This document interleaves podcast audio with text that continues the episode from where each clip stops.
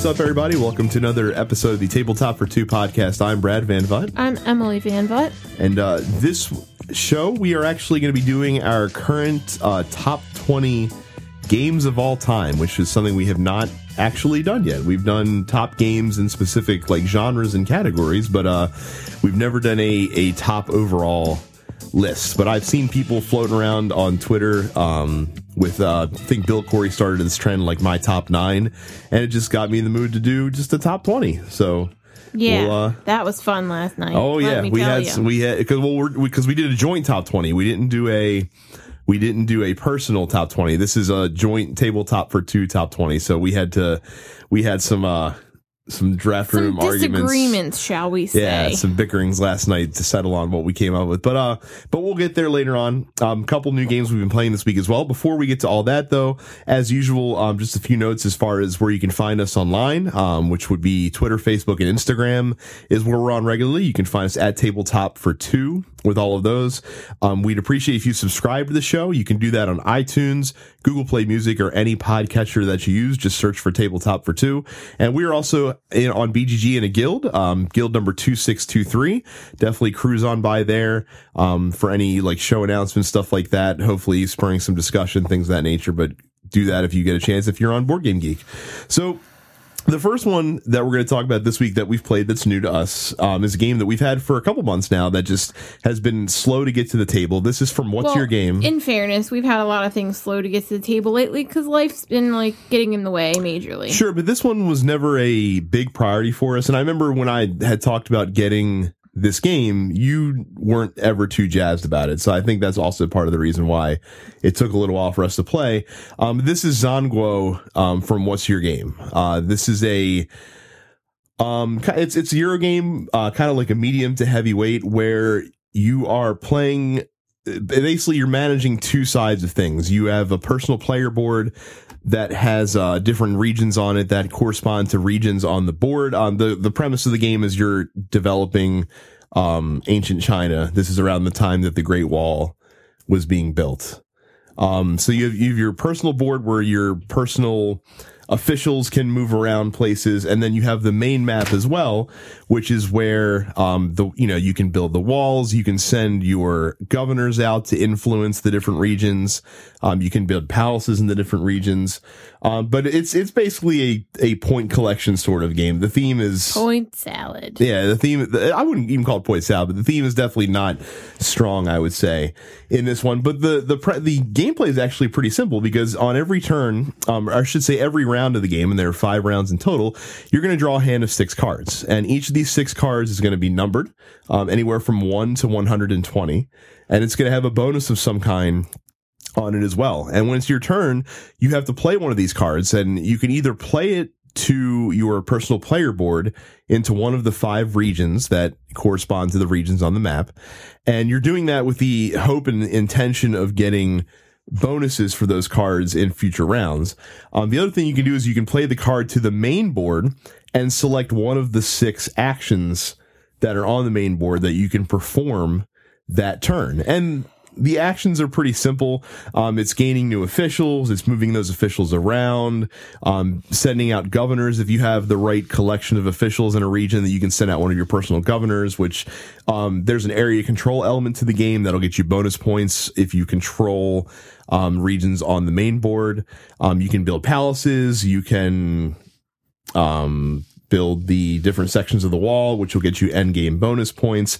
Um, but the neat thing about it is that each, most of the actions have a bonus action that's associated with them. But to trigger that action, you have to either play a card that's higher than the previously played card on the board to start to trigger half the actions or lower than the previously played card to trigger the other half of the And actions here's where the mean part comes in.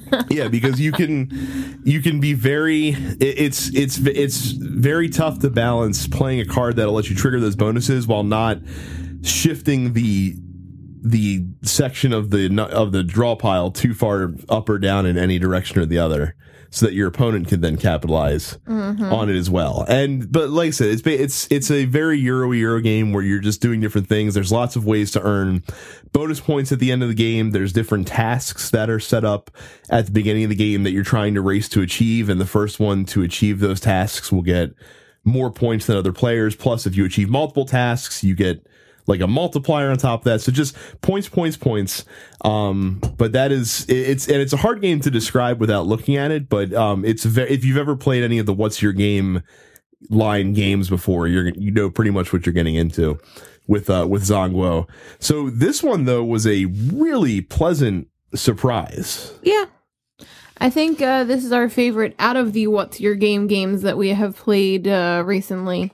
It uh I mean, I, I'd heard a lot about it, and it went really quickly too. Like I Mhm. was you, you never know what to expect. Like the box will always give you the suggestion, oh, it's going to take this long. I felt like we were flying through that thing. Well, we did, and just the quality of the game, like the balancing act, because this is another great example of a game where you have very limited number of actions. Because during the course of the game, you're only going to get 30 turns because you get six turns per round and it's five rounds long. So you're going to get 30 turns. So it's trying to make the best use of that of the actions that you have.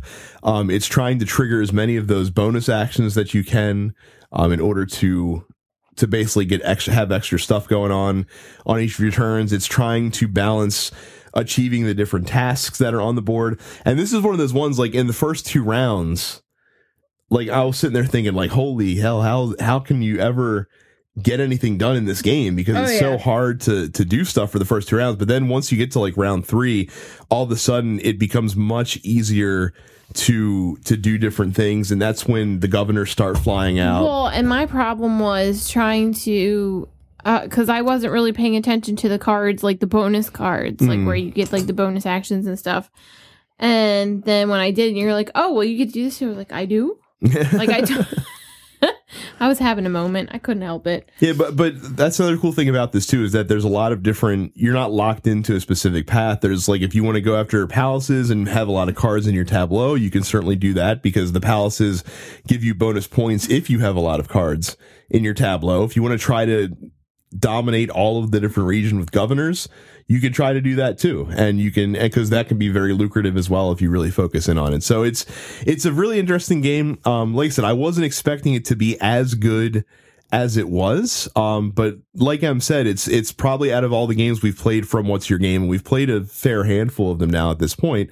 This is probably our favorite. I would say of all the ones of theirs that have come out so far.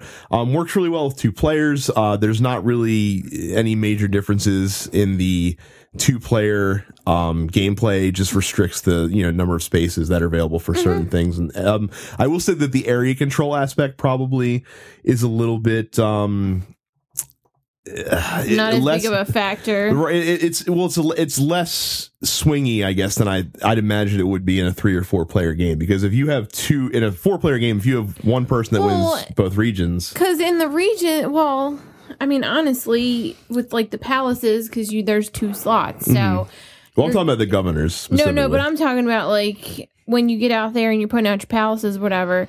There's two slots available, or you know, in each region. So it's not Mm-hmm. like you're not going to get one of those. right. But I'm talking about the governors with the end game scoring for having the most governors in a region.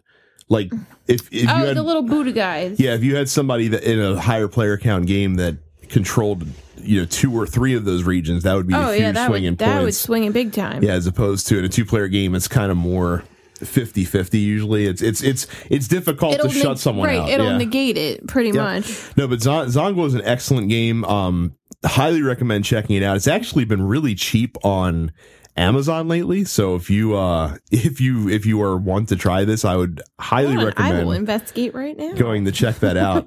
um, but that is Zhanguo from What's Your Game? Very, very good game. Um, for if you like heavier, heavier Euro games. Uh, it is twenty four ninety nine on Amazon as we speak. Yeah, you got to go get that. If you're, if you, if you like, if you like heavier style games, you got to go check out Zhanguo. Yeah, Especially for that price. yeah.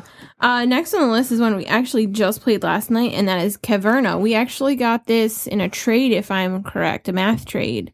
Mm-hmm. It sounds about right. it uh Or no, actually, no. This was a straight up. This was, was a this a straight up trade? yeah. I don't remember what we gave up for it, but we gave up something for it.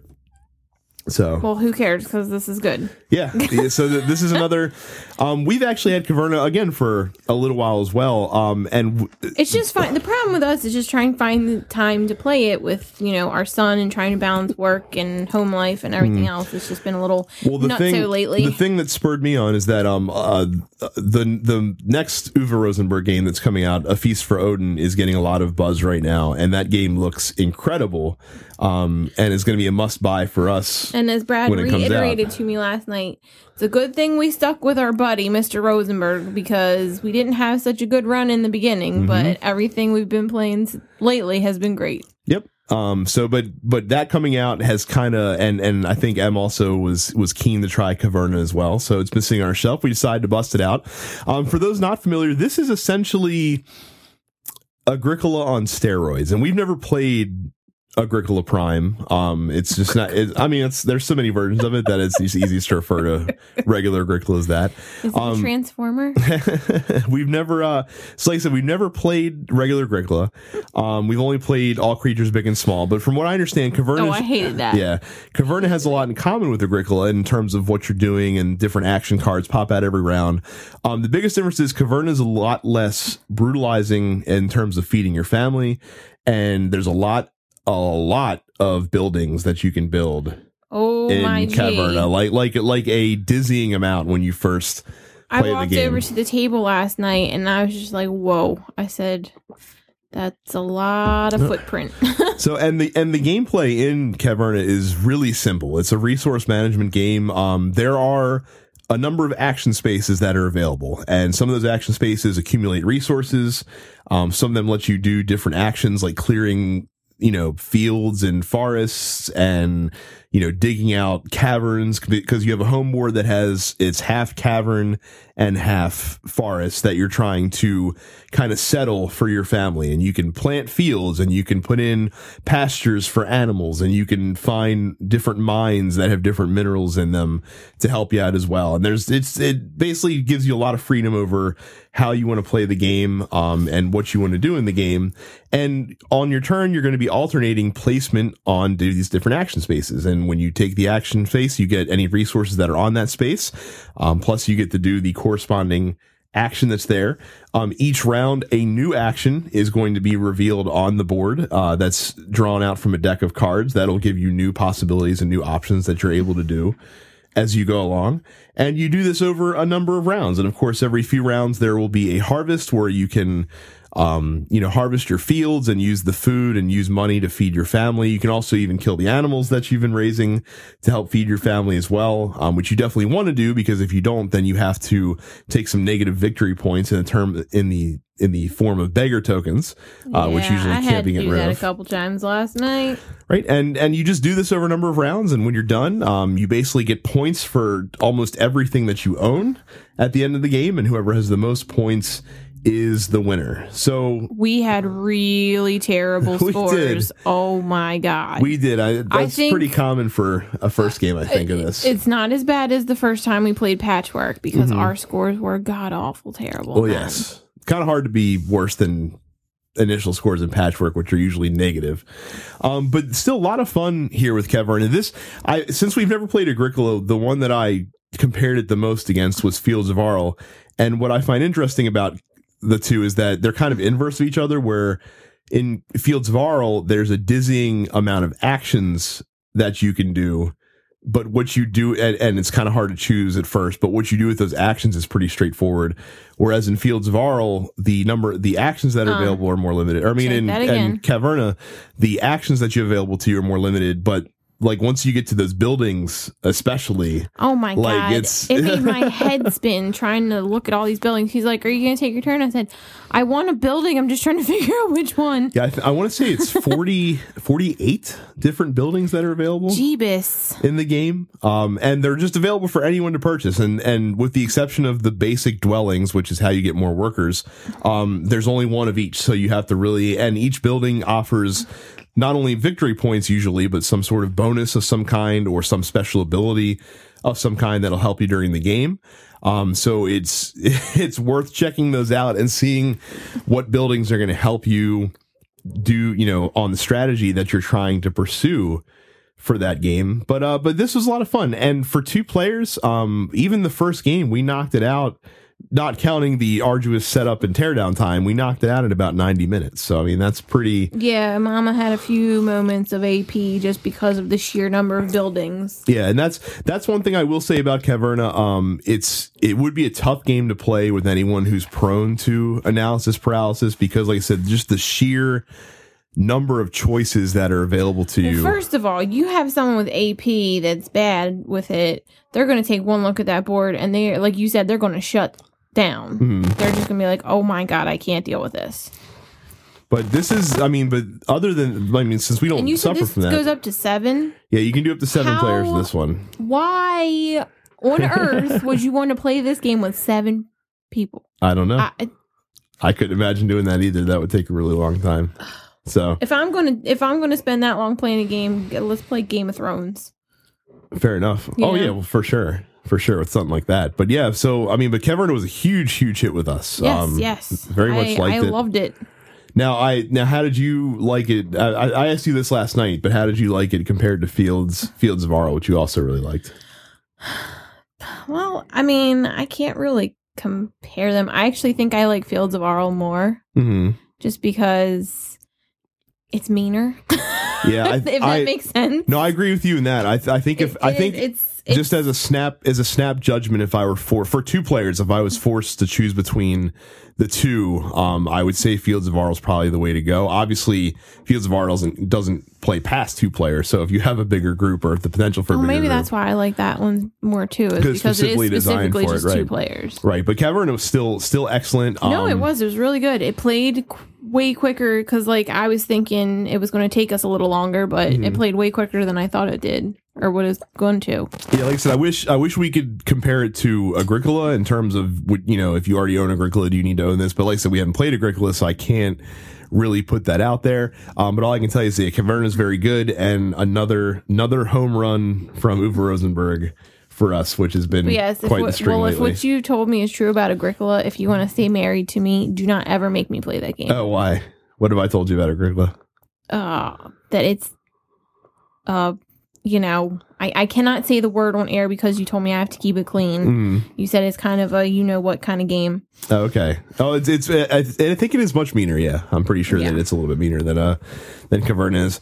Um, we recently picked up in a trade uh, a Game of Thrones: The Living Card Game, the second edition, the new one that came out um back in Gen Con 2015. Um. We, we, I mean, if you are a longtime listener, you know that us and LCGs don't typically get along. Yes, because we have commitment issues. Well, yeah, we we just can never dedicate the time to them. So we played the the introductory game, um, which is kind of like a short, abridged version of the full game. The um the way the gameplay works is that you have each player has a deck of cards that are composed usually of one one or two of the different houses in the game, and in the second edition there are eight different houses available to choose from. Um, we did Stark and Lannister, which, like I said, is the introductory game. Um, you're going to draw your hand of cards. You're going to put out some characters and locations to start the game, and then each round, um, each player has a seven card what's called the plot deck. And the plot deck are different cards which determine how much money you get that round. They determine when you win challenges how much of a reward you get. They determine who gets to deter- who gets to decide on the initiative. Um, or the first player for the round. And there's also usually a special ability on those plot cards that kind of steer your your personal strategy for that round and also may clue your opponent in to what you're trying to do as you go through. And then once you have each played your plot card out and gotten ready for the round, then you'll draw a couple cards and then you'll alternate playing out more characters and more locations and attachments for those characters. And then comes the challenges phase. Now, the challenges phase is where the action of the game takes place. Um, each character is able to perform different types of challenges. There are military challenges. There are intrigue challenges and there are power challenges. Uh, military challenges involve you basically winning them lets you kill off your opponent's characters. Um, intrigue challenges lets you discard cards out of your opponent's hand. And power challenges gets you power, which is the main goal of the game. You're trying to become the first house to gain 15 power. And when you do that, you win the game. Um, the, the interesting part of the game is determining when you send people over for challenges because you're only allowed to do one type of each challenge per round, each player is. And the person that goes first can't give away too much because anyone that you commit to a challenge is then unavailable for the rest of the turn to participate in any future ones. So like if you go ahead and use all of your play all of your characters to initiate challenges that round, then you'll have nothing to stop your opponent from possibly coming over if they decide not to block you or anything Well, it like also sucks when you can't get card draws for certain types of challenge, you know, Mhm. to to combat certain types of challenges, which was uh, what I felt kept happening to me. I mean, I shuffled the crap out of my deck and I still nope. Yeah, you had, you had a tough time blocking my different power challenges that were going on. So Mhm. you're going to go through like this. Um, after that round ends and you, and you do it all over again and the game will end when one player reaches 15 power. Um, so you were very lukewarm on this while we were playing. Yeah. Not, not It's so big of a fan. Not a fan. Yeah. Like I said, I feel like it's too much. There's too much luck with like the card draws. Because I feel like I, I mean, no matter what I did, nothing could, you know, nothing I did was making it any easier on me. Mhm. I couldn't get military people. When I finally get military people, you immediately kill him because you're a jerk. Mhm. And yeah, I just I couldn't get it going. Maybe uh, maybe the Starks were just bad. Uh, I mean, Or maybe it's the fact that you played the crap out of, you know, Netrunner and things of that nature, and I never got into that. So I really am just not, this is not my kind of game. It's possible. Um, I mean, for, certainly for me, I didn't enjoy this one as much as I enjoyed like Android Netrunner or the or uh, even Doomtown. I think we had a better time with as well. This one, um, it, was pretty standard as far as like the way that combat works. The the combat was almost similar to that of like like magic almost in some in some ways like not obviously identically so but just the way that you attack um was very similar to like a traditional um you know TCG or or, or LCG um and yeah the gameplay like I understand I could appreciate the you know the bluffing and the you know the and the you know trying to make your opponent read into what you're doing but I just wasn't enjoying this one as much as I've enjoyed other LCGs that have come out previously. Um, so this one for you, like you said, you would play it again, but you sound very begrudging about that. it, it seems to me like for you, this is almost bordering on a hard pass Yeah. in some ways. Um, I try, I told you, I really do try for your sake Yeah. because I know you like this kind of stuff. It's just not my thing. I'm sorry. It's Yeah, just I- not. I, I think, I think finally, and Are we're you- gonna go you- back on this probably. No, I'm not saying anything. I'm not saying that no, we can't.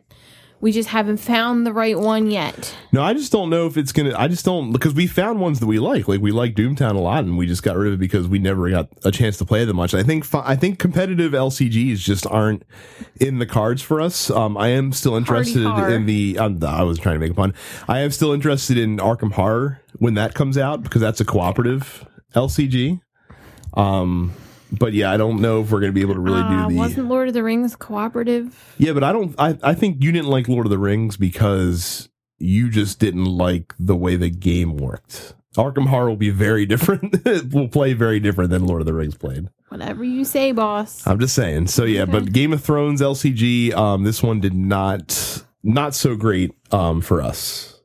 Um, next on the list, we actually played this game a while back with some friends, um, Mhm. but we actually tried it two player the other day, and that's Puerto Rico. Mm-hmm. I really enjoy this game. Yeah, Puerto, I mean Puerto Rico is, is a classic. Um, it's not a native two player game. There is an official variant out there that the publisher released, and then that variant has been tweaked even further um, because the way so in Puerto in Puerto Rico there's seven different roles. It's a role selection game. Each turn, one player is going to select a role, and the role that they pick allows everyone at the table to do that specific action um, that's associated with it. With the person whose turn is getting a, a bonus, basically. And with the exception of the prospector. Right, yeah. There's there's a prospector that just gets the person who picked at one dollar, nobody else. But mostly it's a communal thing. Um, you're essentially trying to trying to build buildings. Um, you're trying to build plantations. You're trying to get people to man those buildings and and work on those plantations. And ship out your goods and Yep. Ship out ship out goods for victory points, trade them for money. Um, and you're just trying to get victory points and and buildings in any way in any way, shape, or form. The strategy of the game, of course, is trying to pick the best actions that are going to help you the most while helping your opponents the least. Like the worst thing you could do is to pick an action that just makes, you know, does really well for your opponents. Um, where we found the game to be very interesting with the two players is that it's very zero sum and it becomes tricky to keep the other player from being able to ship goods in a two player game since there's only two ships available and oftentimes with two players you're you you each have different caches of resources essentially or different caches of the different goods that are in the game um, so the trick is to try to get it so that you can really load up when those when those ships get loaded and not your opponent so much. Um, also controlling the trading house, but it, I, I found it to be an interesting dynamic with two players for sure. And I wasn't sure. I remember when you when we first played this, um, when we did a four player game, you were kind of so so on it, but that was also before we had played San Juan, which, which you really I do like. love San Juan. Right, which and of course San Juan is is a card game derived from Puerto Rico. Well, and I think having played San Juan a whole bunch helped me this this time when we played it because I understood the whole deal a little bit more. You know what Mm-hmm. Yeah. I mean? Made more sense. Now that being said, like it's though the two games are not really comparable, they kind of are because you're doing a similar sort of thing. And I don't know if Puerto Rico is worth owning specifically for two players. Like it's one of those things that if you're going to play it with a group frequently, it's good to get, and then if you can play it two players occasionally.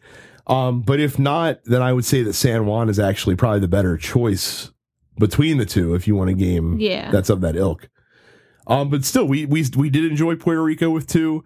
Um, it's it's not going anywhere in our collection. We're going to Nope. keep it for sure, and uh, it's something that we will definitely revisit in the future. Um, the last thing to touch on is we got the expansion for Stockpile, uh, which is called Continuing Corruption.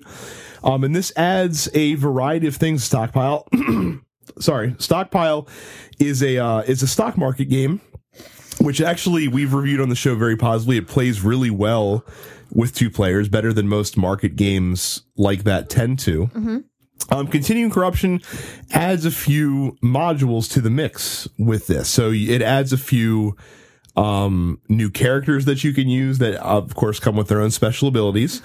Uh, they add commodities to the stock market, which you it's commodities are sort of set collection, um, like a set collection mini game that gets you uh, bonus money. Money. at the end of the game if you have unique sets of different commodities. Um, and then you, what the thing that I like the most about this expansion is you have the forecast dice. So in the base game, um, You also have bonds you can buy. Yes, you do have bonds. Bonds bonds are um bonds are things that just kind of trickle out money throughout the game at the cost of spending some money on them early in the game, which you get the money back at the end, but it limit it limits how much cash you have on hand, um, especially during the early parts of the game. Uh, but the like I said, the forecast dice are the most interesting. So in the base game, I like them because they're big chunky dice too. they are. Um, the way the stocks work in the base game is you have the six companies, and then each round you deal one of the forecast cards to them, and the cards are all the same. Like you're in every round of the basic game of stockpile, you're going to have one company whose stock price increases by three, and you have one company whose stock price will decre- increase by one, and you'll have one that'll decrease by three, and you'll have one that'll pay dividends every round. And it was very, it wasn't easy to game because obviously those were still distributed randomly, but you knew what was coming. Well, the forecast dice add a lot of different possibilities. Oh yeah, there's that. like plus four, plus 5 There's mm-hmm. triple dividend, a double dividend. Yeah, there's a I mean, minus four possibly. Oh, yeah. And every round you're going to roll these dice and the dice that, and the, the the die faces that end up face up, those are the commodity cards that are going to be used each round. So what it does is it adds a little bit of unpredictability to the game. Like you might have one game or you might have one round in the game where all of the stock prices are quite bullish and like four out of the five stocks are going to increase that round. Then you might have one where the stock prices aren't going to move very much, but three of the companies are going to pay out dividends during the round. So like it, it really changes up um, how the game feels and and and the variations from round to round. Um, and this was great. Like I said, this this was a lot of fun. Um, the the changes that it made are not too complicated, um, but they added a lot of freshness to the game for sure. And like I said, this this hadn't been stale by any point um, for us. But I got you good there that one round. Oh, how so? I sold off all the stock. tricked I, me into- I sold off yeah. the stock that I had gotten that round, but I had like four shares in my in my split portfolio that I was waiting because I knew it was going to split again. Yeah, just to convince me to sell it too before it before it skyrocketed. That was very nice of you. Um, I really like the character abilities you too. hook, line, and sinker. like I really like the new characters also. Um, yeah, the like the one character that Em had had made it so that um if I tried to outbid her for a for a specific stock portfolio, um I had to actually outbid her by two spaces on the bid track instead of just one. So like she it was it made it very easy for her to run prices up if need be or to secure a specific uh, a specific you know stockpile for herself. Um, I had a guy who really uh, did well with the commodities that were introduced in the game, so it gave me a lot of incentive to go after those for sure. And those are a nice little bit of bonus that you can grab at the end of the game as well. Um, they also have negative. They also have these tax cards, which the more of them you collect, the more penalty you'll suffer at the end of the game. And those are cool too because since the players are putting those out on the different stockpiles, you can throw like if you get a tax card, you can throw it on a stockpile that you think your opponent is really keen to bid on to force them to kind of eat that along with uh along with the you know along with the good stocks that they're going to get so yeah this was a great expansion um it's super cheap too i think you can it can be had for 20 bucks if i'm not mistaken which is a great deal um if you like stockpile it's a no-brainer for me I, i'd say that you should definitely pick it up um, it's fa- it's a pretty fantastic little expansion, um, and if I don't know if it's going to change anything if you weren't a big fan of stockpile, um, because like I said, the core mechanisms of the game are still the same. But yeah, continuing corruption is pretty great. Um, I thought. Any thoughts from you on that? Uh, cool stuff has it for sixteen forty nine. There you go. So No, I I really enjoyed it. I like the uh the new characters. Like I said, I kind of enjoyed having my dude that let me make you bid more. Um though my guys were pretty pretty tight with the money at the beginning of the game. they were. That was the one advantage I had because I had one of the. Um, Did you have Oprah? no, I had Bill Gates. Oh, you had Bill Gates. Bill Gates had lots of money. Because Oprah gives you a crap ton of money. Mhm. But I, but yeah, since I had Bill Gates, I was able to buy a lot of the bonds at the beginning of the game, so I was able to to get a lot of money off of those as the game progressed for sure. Yeah, I that was my problem getting started is because my guys were real tight with money, so I had to be really frugal and economical at 1st Mhm. until I got my machine rolling. Did you win? I can't remember. I don't remember either. I don't remember either. But it, we had a good time. So yeah, um, continuing corruption. Again, if you own stockpile, get this expansion. You'll be very happy that you did. Um, that's all as far as new stuff we've been playing. So we're gonna take a quick break. When we come back, uh, our top twenty games of all time. So stay tuned.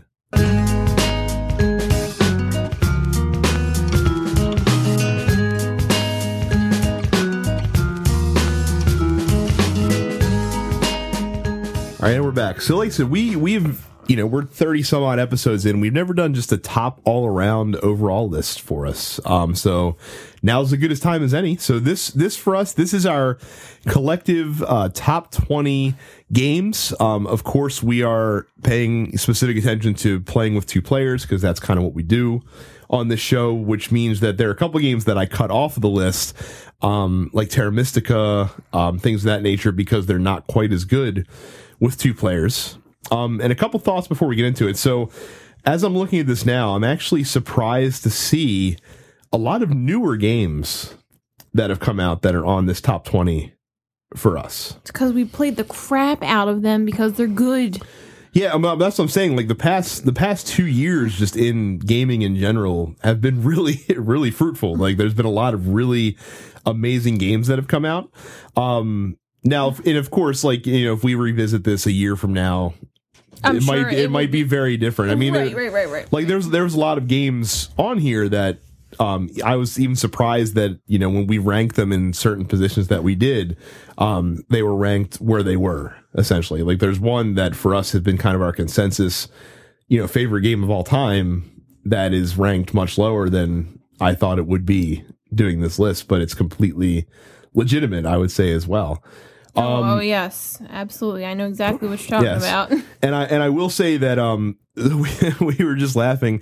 So one and two, I Are think were the only, ones, that we agreed on. that we That's agreed it. on from the jump. Everything else was was a Was a debate fight. and a battle and and but it was fun. Like I said, we did this last night and it was uh Yes, we did this, and I was making him watch Sharktopus because he was making me angry with some of the choices and some of the cuts that he made. So I made him watch Sharktopus. I wonder if maybe we won't do it on the show, but maybe on BGG we'll each do our personal like top whatever and and put it up like a geek list and then people can see that. Because yeah for there were there were some compromises that had to be made. There was some battling that had to be done to get certain games on here but we'll uh we'll talk about those as we go. We should have done that last night. Is put down your list and my list next to each other, because I would have been here for an hour talking about this if we You know I if we did that so um but let's start with uh with no, I'm saying when we were formulating this list, we should have had yours Oh. and mine. Well, I said we might still do that at some Okay. point, so we'll see. We'll see about that. Um, but we'll start with number twenty. Um, number twenty is paperback from Tim Fowers. Um, this is the the word building deck building game that is uh, basically Dominion and Scrabble combined. Um, what can I say? This is a great game. I love it. I love that the author's name is Paige Turner. No, but this is this is one of my favorite. Uh, I mean, and there's a couple. We have a couple deck builders on here because we love deck building games. Um, but this is definitely one of my favorites, and one that I think. And this is one that we actually picked up. Didn't you pick it up directly from? Mm-hmm. Well, that's the other way they sell it. That he sells it is through Oh, himself, okay. through his own store. But uh, so he was like, "Hey, I think he said I, I ordered this game because I think we'll really like it. Have we shown this to your mom yet? Because his mom's huge with on Scrabble, and uh, that was like the first thing that kind of drew it to us because we're like, oh, we love Scrabble Mm-hmm. stuff of that nature, but we kind of have grown bored with Scrabble over the years. right, and this definitely like this for me. This is the best word game that I've ever This played. is better than for sure. Quiddler. Yes, it is, and we like Quiddler a lot too. But yeah, Yeah. so paperback's number twenty. Yeah. Uh, number 19, surprisingly that it's this low, Mm-hmm. is Trains. And look, I, th- I think it's merely because we've come across a lot of other deck building games, especially recently, that just we play more that are better. But Trains is still great. Like I said, I would never, I would never play Dominion over this because I, I love the combination of the deck building and also the map that you're trying to build your railways on. And mm-hmm. it's still an excellent game. I love it to death. Um, And I love that they started coming out with the two player specific maps. and that, and that's the to me like that's what that's what really has sustained it for us long term is those two player maps are fantastic like they're they're they're great for Mm-hmm. for the for the small play because because the big maps they're great but they're they're they are just too big with two yeah, players it's too much. There's too many. It's too easy to stay away from each other. Mm, yeah like I like trains I think is a better game when you're kind of forced to bump heads Oh yeah. a little bit as you go along. Absolutely. So number 19 for us. Um, number 18 is one that many of you will curse us if you are going to be using this list to form recommendations because this game has been hopelessly out of print for the past couple of years, and that is Ginkgopolis. Didn't we acquire it in a trade? We did get in a trade. But ours is French, so we had to download English. Right, and, and yeah, if you can find a foreign language version of this, go for it because there's no there's no text on the cards. Um, this is a city building area control game, but it's a very unique one where you're there's also some card drafting as you go as well. Um, tile laying, tile laying. It's it's a very very unique game. resource game. management. Very underrated game. I, I don't think that this game is on enough people's radar. It is a favorite of a few of our friends. Every time they come over, like, can we play that game again? Mm-hmm. but like I said, the, the best part about it is that it's a great two player game as well. And they and the rules do well to scale the area control part of it Mm-hmm. with two players. Um, but just a terrific, terrific game. Uh Ginkgopolis makes it to number 18 for us. Number 17, another one that I was surprised was so low on the list is viticulture. And for me, I don't know I don't like You were in love with this game at one point. I was, but and there. then now it's number 17 on our list. But when you get to some of the higher games on the list, there are some games that have similar mechanics to this one, or at least a similar feel to this one for me. That this has kind was of the first one that you really made me, you know, you really had to do some convincing to make me pen, spend Did I have hundred dollars. Oh well, because it was a hundred bucks. That's why. You know, frugal frugal Fredalina over here Mhm. can't deal with that. And then you did all this hemming and hawing. Oh, come on, come on, come on, come on. And then here's number seventeen. I mean, uh, seventeen is still pretty good out of our collection, I would say, and and this is still one of my favorite worker This- placement games. And this, I will say, this list has also caused us to really reevaluate our collection and take a hard look at some stuff that's just not getting played. Mhm. uh because we only we don't want to ha- i mean we live in a little townhouse we don't have much space as it is. Mm-hmm. we have to kind of conserve space But and I'll tell you also, viticulture would not be this high if it wasn't for the Tuscany expansion, which Yeah. is taken like takes a very you know okay worker placement game and makes it a great one. Um, most of those modules can be found in the viticulture essential edition. So if you don't own this, um, getting that version of the game, which I think is the only version that's even on sale anyway right now, um, we'll, we'll get most of that stuff for you. But yeah, the the expansions are great. Um, again, it's still a great worker placement game. Like we're talking about, like you know, oh, I can't believe it's so low. It's still number seventeen out of the. 200 or 300, some odd games, that we have. own. yeah So that's a pretty good place uh, for viticulture. Um, number 16 uh, is a reissuing of a classic game. Uh, this is Through the Ages, a new story of civilization. We had never played the original Through the Ages. Um, this is one we picked up the beginning of this year and we love it. It is it is the only civilization game that we still play to this point. And we've tried a lot of them. We've tried uh, Clash of Cultures, and we've tried. Yeah. i mean i like know. that but it was just it never we played it once and then it never got mentioned again Right. And and we like we've tried a whole bunch of Civ games. Um this is the one that is stuck.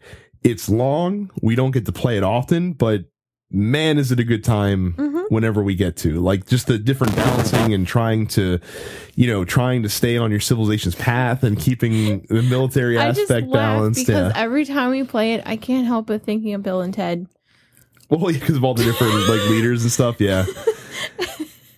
i But- can't help it because like we're going through and i'm just like it's so great But yeah, just just a Yeah. fantastic, Sorry. a fantastic civ building game, and like I said, one that doesn't even come with a map. There's not even a map in this game, and you're still able they need to to build make a a promo card a bill and ted promo card for this game Well, then you call Vlaada Chvátil and see, see I'll if he's going to do that. But like, yeah, seriously, you need to make a Bill and Ted uh, promo card. but yeah, through the ages, our number sixteen. Um, for us, for our money, the best civ builder that you can get. Number 15 has quickly become a favorite amongst it's the two shot of up the shot up the ranks. Thunder and Lightning. And I would even put this me I, I personally would even put this ahead of our number 14 game, which is ahead of it. I know you wouldn't, which is why the number 14 game is sitting where it is. But Thunder and Lightning is fantastic. And it's also this game is also one of the reasons why I haven't been dying to find like an LCG um for us to latch onto because this game though it is not an LCG at all the, the the way the game plays and the card play has that kind of feeling. Um, this is this also I liken to it's basically like a card version of Stratego in a lot of ways. I made him mad because we played this the other Oh night. Oh my goodness! And uh, I used what? What's the card? Is it Hell that Yeah, you can you can pull, pull the card out of your discard pile? Well, he thinks I'm going to pull. I don't know what he thinks I'm going to pull, but I pulled my Nightmare card, which makes you, if they flip it over, it blows up my whole row and his whole row. Hmm. And he didn't realize that I'd played that. And then he he pulls he uh you know challenged it and he just so happened to put out his artifact and he lost the game. Mm-hmm. Yeah, no, like said, Thunder Lightning. We got this a few months ago, and we've played it at least least 10 times. At least ten times since we got it. It's a it's a fantastic two player game. Which, if you guys know anything about us and our gaming ADD, that's a lot. Mm-hmm. Um, but that made number 15 on this list. Uh, the number 14 game that we have is Parade, um, from Z-Man Games. Which I got to tell you, the only reason that I wanted this game right from the off was because it was Alice in Wonderland themed. Hmm. And then we played it, and it was great. Well, like I said, I, I love games that have unique scoring mechanisms. Like there's not, so not only in parade are you trying to get the lowest number of points, but the genius part is, is that they have the different card suits in the game. But if you have the if you have the most of a specific card suit, then all those cards become worth one point each instead of their face value. So it's like you don't want to take cards, but if you're going to take cards, then Take take, as many as one them. Yeah, color as you can, right, right. because that way you're negating the points for them. And also trying to cleverly lay out the cards to stick your opponent with the high valued cards. There's a lot of, lot of second guessing in this game. A lot of you know strategic card play in this game. it's a terrific game. I, still love remember my best game. Oh, when you finished like six or something like that. Nine points. Mm-hmm. Nine points. Yeah, Corey had six. Remember, Corey Right. beat me out just barely. Right. So, but but like I said, for me, um, Parade is great. I would have put Thunder and Lightning ahead of it. Um, Em was so adamant that Parade be higher that that that made the cut. So that is our number That's like the one fight I won. Yeah. So number fourteen game is Parade. Uh, number 13, another more recent acquisition. That's Baseball Highlights 2045. Mm-hmm. Love this game. Uh, it's It helps that we're big baseball nerds. well that that definitely helps. but just it's the the way the game plays is is fascinating. Like like the way it simulates kind of sort of a baseball game, but you can also react to what your opponent does, and th- that's really where the coolness of the game is. Is when you play the cards, is, it's you're trying to react to what your opponent's doing, but also help yourself at the same time. And you're trying. It, it's that push and pull between those things. Um, I also love when you acquire the different free agents between rounds Oh, yeah. Um, trying to you know find players that fit the style of of deck that you're trying to build in this game, um, and you can knock it out in 45 minutes. It's a terrific, uh, it's a definitely unique deck building game. Um, that'll be unlike any of the other ones that you have. I would definitely say, um, and it's great, especially if you're a baseball fan. A lot of fun as well.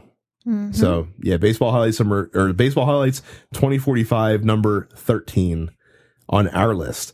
Um, number 12 is the one that I was shocked to see, shocked the most to see that it ended up here.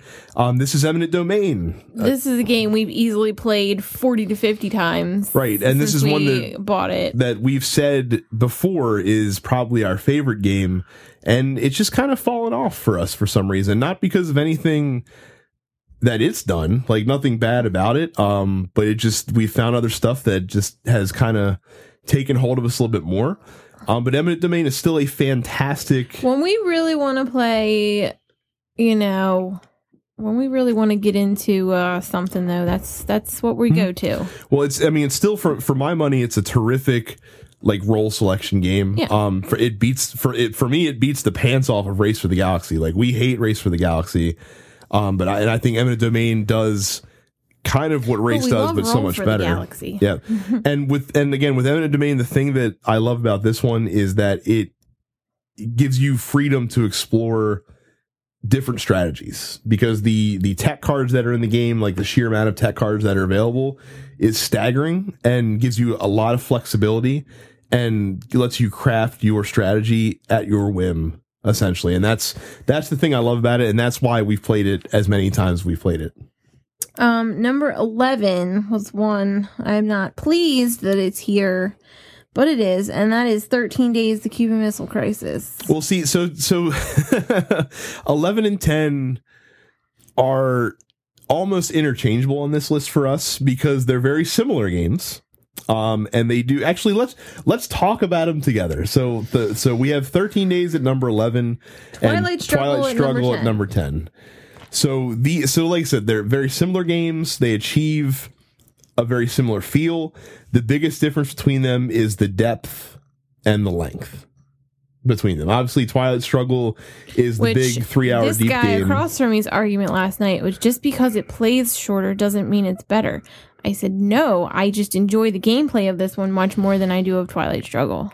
See, and, and the thing I like, the thing I like about Twilight Struggle the most is how each every card you play in that game, despite the fact that the game is so long, and despite the fact that you get so many turns, It's okay. I still have my dominance victory over you in that. You do, but every card in that game is so stinking important and so It is. agonizing. And in 13 days, I, it's there's still that tension and there's still that brinksmanship, but I don't have the same level of angst every turn in 13 days that I have in Twilight Struggle.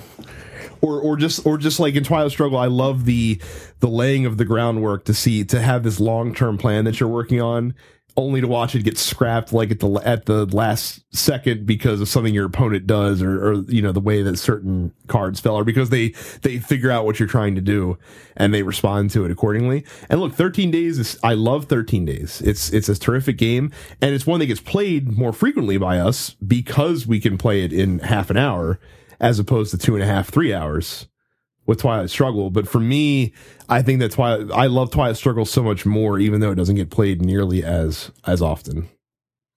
Now you make your argument for 13 days. I, I, maybe I just enjoy the subject matter more too. Mhm. I think that might be what it is. Also, Could be. you know what I mean? I just, I don't know. So, but yeah, 13 days we have at 11, Twilight Struggle at 10. You could easily flip those two, um, and you'd probably be fine there as well. I had to concede. Yeah. I was not happy about this. Um, number nine, Millennium Blades. another another newer edition, but this this this is the one that I hated when he first showed it to me. I'm like, please, why do you want this game? He just goes on and on and on about. I'm like, I honestly, I didn't listen to half of the stuff you said about it. and then we got it. I played it the first time and I was hooked. Yep. Yeah, it's like I said, it's it, we've talked about it many times on the show before, so we're not going to go into great detail. But just if you want a game that if if you're a big TCG fan, um, you should own this game. If you enjoy like deck building or you know constructing that sort of thing, then this is a great game for that as well. Um, and again, even the two player, Now I Works hate. really well. I will say this: I hate building decks of cards myself in games. This one I don't mind it so much. I don't know why. I don't know what it is. Maybe it's because that's like I'm shopping. I don't know. Maybe that's what it is. Maybe that's what kind of pulls it together here for me. But yeah, So that was number nine. Um, number eight is Eldritch Horror. This is uh, this one is a lot of fun for us. Like I love this the storytelling aspect of the game. Um, and I love the different, you know, the globe trotting and, and the different characters, their abilities, and the different monsters that'll come out, and the different mishaps that'll happen to you. quick aside: Did I ever show you the things I found on Etsy, like the yeah, special should, little holders? yeah, the gates that Yeah. yeah, there for the gates. Um, and this is like if we're looking to to have to you know chuck some dice around and tell a fun story for a And couple of hours, Murdered.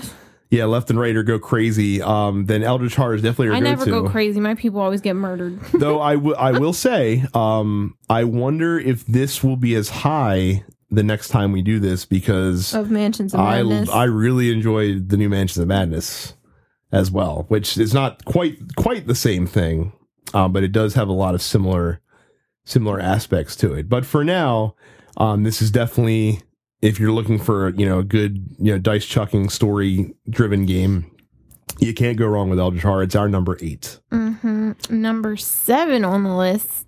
Fun little train game, Brass. Mm-hmm. This game, I actually thought it should be lower. Mm-hmm. You fought to get it up to number seven. Because I think it's it's brilliantly designed. I can't. I think it's very smart. I can't argue with that. It's just I was going based off of. I mean, a lot of these I was going based off of enjoyment level. so was I. I. I love it when we play brass. I you must love it more than I do. Then I guess so, I wanted yeah. it. I wanted it a little lower. No, I, I brass is just eh, like like for route building.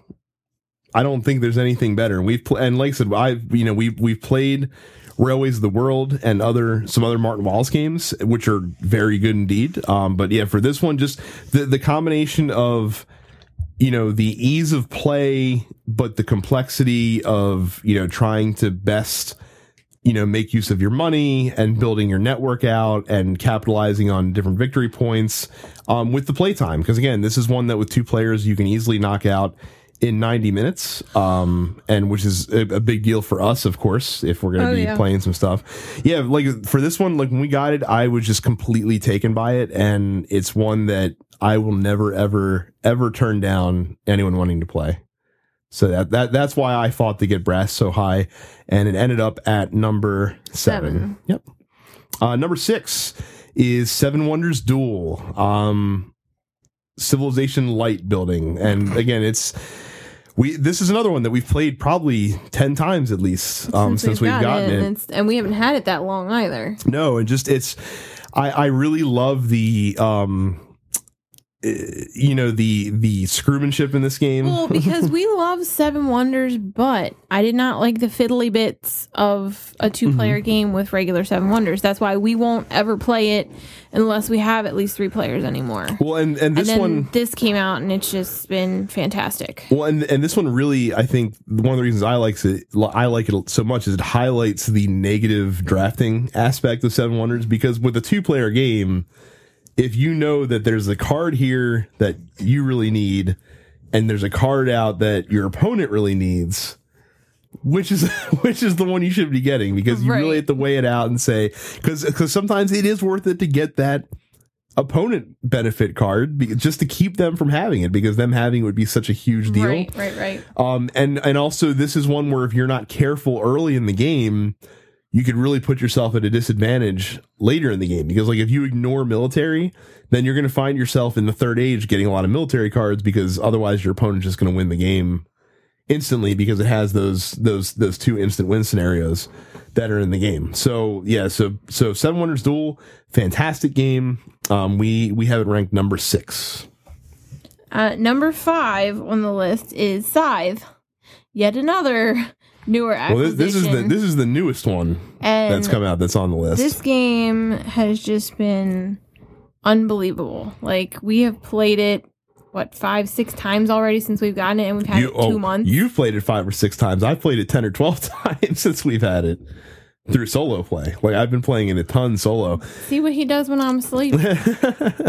yeah, I, th- this game is is is just fascinating to me. Like the way the different uh the way the different mechanisms work together, and just like it's just a very interesting interesting Euro game. Um, and we can't stop playing it, and I I really honestly can't see that changing anytime soon. Um, scales really well, which is a huge plus. Um, like I said, it's got great solo play. Um, it's got terrific two player play as well because the game itself doesn't really change between player counts. And again, I just like the different avenues of victory that you have in this game. I like how every game is going to feel a little bit different um, based on the faction that you're using and the player board that's been dealt to you, and also just how you know willing or unwilling players are to fight each other will change the feel of the game. But yeah, Scythe, Scythe even though we've only had it for a little bit, um, and even though it's relatively new and hasn't kind of had time to to settle, um, uh, for us it's number five right now. And again, could change later. Might go lower, might go higher next time we do this. Who knows? Um, but right now, I'm comfortable putting in at number 5 Um, number four is Kanban Automotive Revolution um, from Vital Lacerda. For worker placement, for me, this is this is where it's at.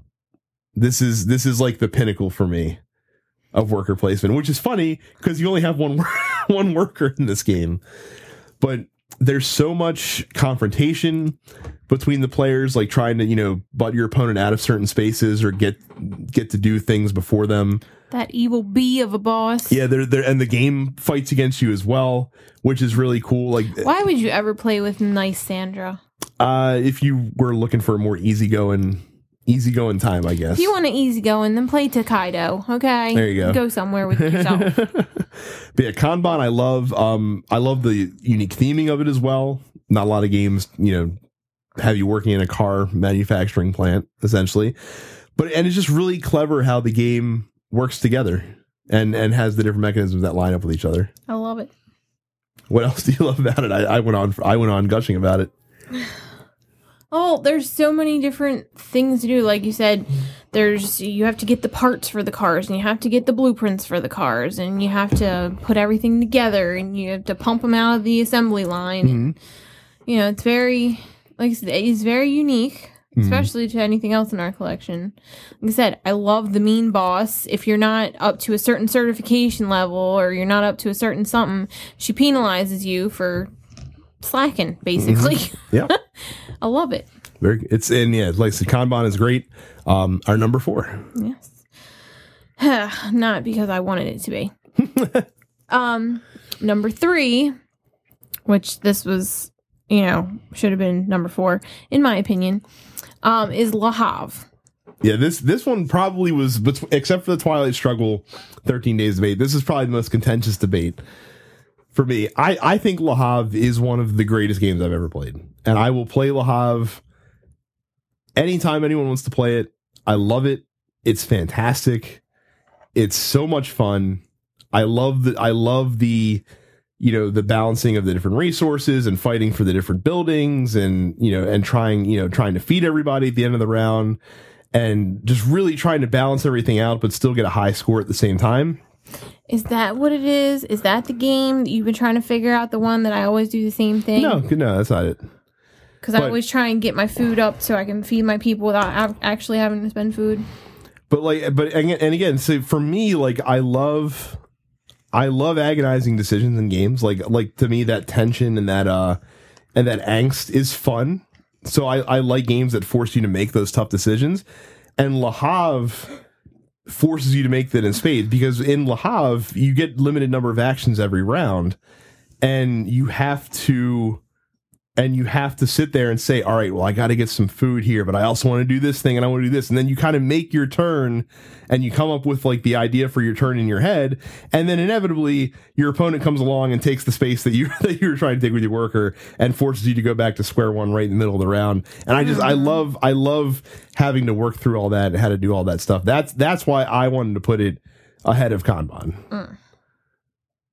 Okay, But you love Kanban a little bit more, it seems. I do. But you still love Le Havre. I do, but I like Kanban a little bit more. Well, like I said, I for we I, I won this round. Um, You It's at won number most of three. these rounds. I only won one. I don't know about that. Well, like I said, this I this got parade where I wanted it. That was about it. this is just more incentive for us to do our own personal ones at some point. So so yeah, Le Havre number three. Number two is the the game that has knocked down all these other deck building games down lower on the list, and that is Legendary Encounters, an alien deck building game. And I remember when we like the first legendary game we bought was Marvel, which was okay. It was too easy. It was way too easy. Um, Legendary Encounters takes that even same. even our friends who aren't seasoned gamers, as I guess we are, they even thought it was too easy. Hmm. So but Legendary Encounters takes that engine and turns it into a cooperative game where you're literally fighting against the game together, and it's just a terrific deck building experience with just the right amount of challenge, um, just the right amount of variety. Because the the set that you get comes with lots of different scenarios. You're able to mix and match different characters together if you want. You're able to mix and match different uh, objective sets together if you want, different enemies together, and you really have a lot of flexibility. And this game has a ton of replayability. We've played it over and over and over again.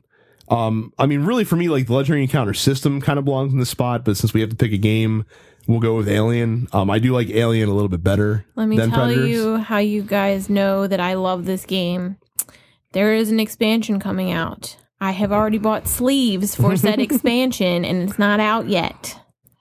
That's how much I love this game. So, but yeah, this this for us, this is the deck builder to trump all other deck builders. Um, we have it at number two overall. Um, Legendary Encounters Again. Alien deck building game. One of the only ones, one of the one of the two that we actually agreed on. Yes, And our number one is Trajan. yes.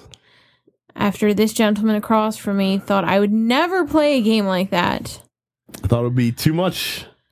Turns out it was the the perfect game for you and I. Yes. Yeah, this this by it was, far It was what sparked all of this. yeah this this by far is my favorite you know or really our favorite euro game our favorite feld of which we have a ton of them um again a, another game where i just i love the the puzzle i love the you know the the tricky decisions, making the Mancala board I work. hate when I get to the point on my board where I can literally do like two actions based on the space how, how my things were spaced Mm-hmm. Right, out. but you also know you have yourself to blame for getting to Yeah, that uh, yep. to getting to that stance. yeah, then you're just like, God bless it. Right, and, and balancing out the different actions. Um, this is oh no, this is the game. This is the one I was trying to think of. I was joking with Em that there's certain games when we play, He always I know knows she's what always she's what she's gonna do. In Trajan, Em always goes after shipping. She always is a heavy shipper. In Trajan, I know that's gonna happen. In fairness, I did shipping for six years, remember? Yeah. So I can't help it. but yeah, Tra- Trajan is just mm, it's just it's it's so good. Um, you know, th- these top games are the few games that on BGG that I have ranked at a ten, and Trajan I think was the first one that I ever gave a ten to because for me it's absolutely perfect in terms I know of a Euro those game. games is. What's that? A game that I will not play. What's that? Oh, Netrunner. Mm-hmm. I don't. Yeah, it might still be a ten. That's still fantastic too. But yeah, but so yeah, Trajan, fantastic Euro. It's our favorite game. It's our number one game. Um, and I I know that you love this even probably probably even more than I do to be quite honest. Yeah, it was the first one that I really I I guess it was it was my first like heavy game, right? Mm-hmm. And I just I fell in love and I always wanted to play it. Right, and and I still always want to play it. and and as Em said, like this was also the first really like heavier game that we ever acquired. It was funny too. He was so scared to show it to me. He's like, "Oh my god, she's not going to like it." Well, I just remember it was it was tough to explain to you. I remember to like to teach how to play. Again, if I've said it once, I've said it a thousand times to you. It's easier for me if I just pick it up as I go. Yep. Just let's get the basics. I got to do X, Y, and Z, and let's get rolling. Yep. But yeah, so Trajan, um, you know, for us, that's that's where it's at. That's uh that's the number one. Um, so yeah, like I said, hopefully you enjoyed uh enjoyed this list. Um, like I said, I, I know that we'll I'll eventually post this list onto BGG and a Geek List, um, which we'll probably tweet out, I'm sure, and put on Facebook for you guys if you ever want to reference it. Um, and then, like I said, we might do our own personal top games, and that might be fun because I'd be curious to see, without having to work together, how those lists differ from one another. That might be an interesting, uh, an interesting exercise to to check that out. So we'll let you know if we do that too. But yeah, I hope you guys uh, enjoyed very much uh, listening to that and and We very our much thoughts on that. enjoyed fighting about it last night. We did. It was fun. It was it was a good time that took much longer to do than I thought it would. So so we had a good time doing it though. Yeah. Um, but that that is uh, that is actually it for us. So again, just uh, don't forget to uh, hit us up on Facebook, Twitter, and Instagram at Tabletop for Two. Um, check us out in the BGG Guild. Again, that's Guild number two six two three. And also, just a reminder, um, we are just one show that is affiliated with the TNP Studios network of shows. Please check out all those other great shows as well, um, which you can find at thenerdpocalypse.com. You can also check out the premium shows on that network as well. If you go to thenerdpocalypse.com slash premium, uh, which will get you episodes of No Time to Bleed, The Men with the Golden Tongues, uh, the Look Forward Political Podcast, and the Airing of Grievances. So all great shows. Check those out when you get a chance. Again, that's the TNP Studios network. Um, thank you again very much for listening. Uh, we will talk to you guys in a couple of weeks. I think we might, maybe might do an Essen preview, two player Essen preview in a couple of weeks. So Okay. We'll, uh, well, we'll have you're to look at gone for one of those weeks, so I am. So I might have to ga- gather that up before, before I leave then. that's what you get to do when you're in your hotel room alone at night. So, but yeah, very good time. Um, and we'll see you guys next time we record. Talk to you later. Bye.